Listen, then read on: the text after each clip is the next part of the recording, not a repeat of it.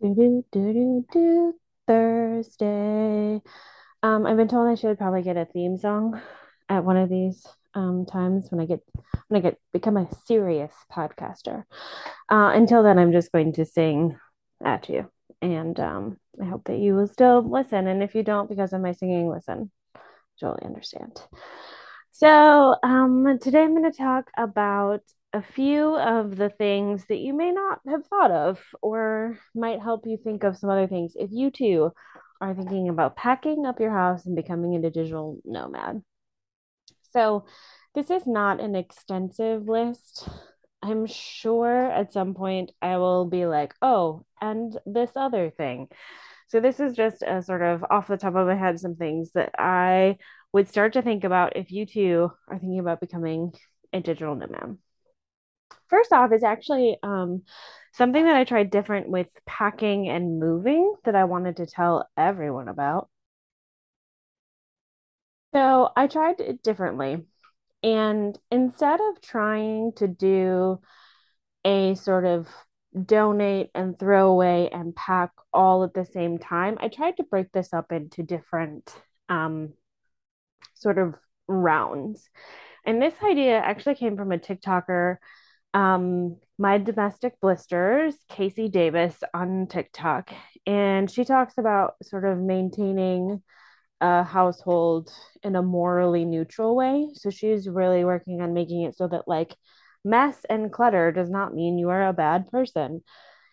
And one of the things that she pointed out to someone's comment, I don't remember exactly what the comment was, but it was something to the lines of like, oh, when I get behind on cleaning, it just takes me so long to like find a place for things and throw things away. And she said, It sounds like you're actually trying to do two things at once.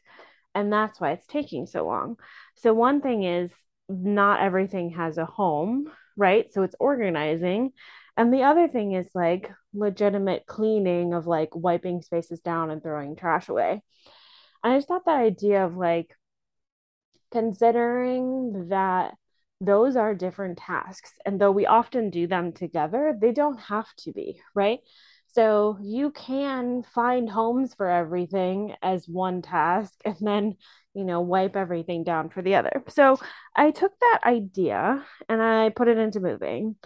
So I tried the first round to be things that I knew I was going to donate or give away in um, on Facebook. I was in a buy nothing new group, and if you're not in one of those already, they're really pretty brilliant.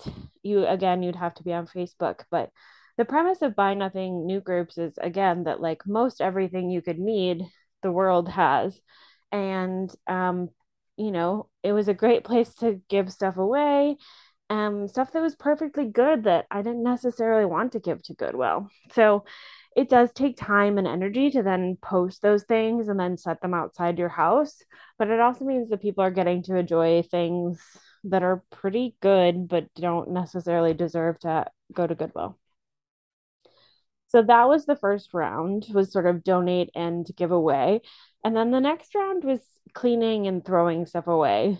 I don't know about you, but I've moved enough times that the last bit of cleaning it's just really freaking annoying.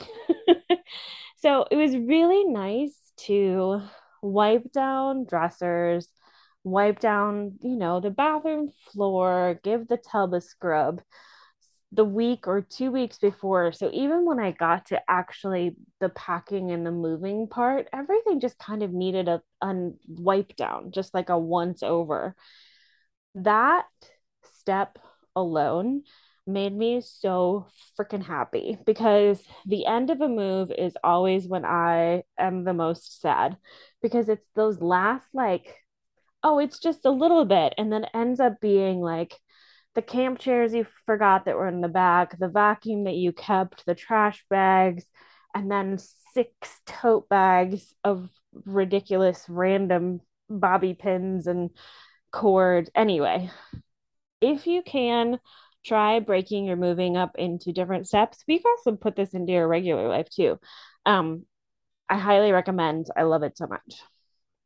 the other thing I did, and I I did this the last two times that I moved as well, is I got movers. I have to say they are worth their weight in gold. I used the same company the last three times that I needed movers in the Madison area, and man, oh man, they were a joy to work with. They worked hard, they did a good job. What I really like about this company, and I'll put it in the show notes in case you're in the Madison area, is that they have an hourly rate, but they only actually charge you for their time. So you call them, you give them an inventory of what you have, you give them the addresses you're going to and you're going from, and they give you like, okay, so we think your move is going to take this long. This is the rate for the truck and for these two people. So your estimate is around this. But if it takes shorter or it takes longer, um, it's not the end of the world. And you still know that you're paying like to the minute, literally, for the service that you're using. This time I did add on some time to help with packing. Again, please see previous note. I hate the end of the move and packing.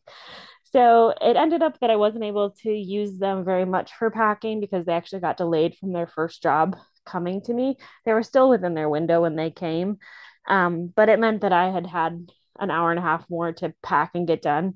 So using movers, and I'll just be really honest, the movers that I used in Madison were, I think it was $175 an hour, 180 something like that. And they actually ended up having a third person on their crew, which did raise the rate, but it did mean we got it done faster.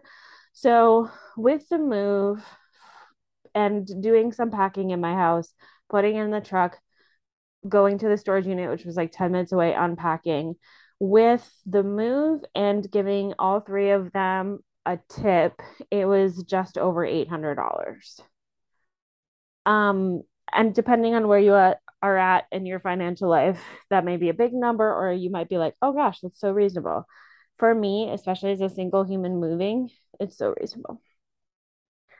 Um, so as I was putting together this list, I also just wanted to say I've used three or four different storage units in my life. And something happened during the pandemic where more people are using storage units. So if you need a storage unit, you might want to give yourself a little more leeway time to find one because you might have to go a little bit farther out than you would before. Because I called three, I called the one that I had used before and the two other ones, and they were actually all 100% booked with no idea if anyone was going to um, move out or not.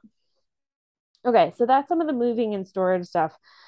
The other things that I wanted to do to start consider and be ready for this trip was I did a dry test of the space in my trunk.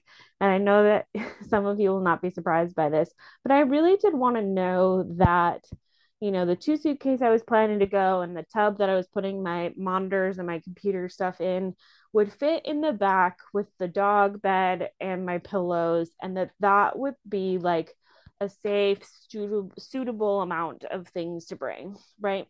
So, fitting that in the trunk was really important. And then I could also make sure that the dogs could stay in the back seat for the whole time.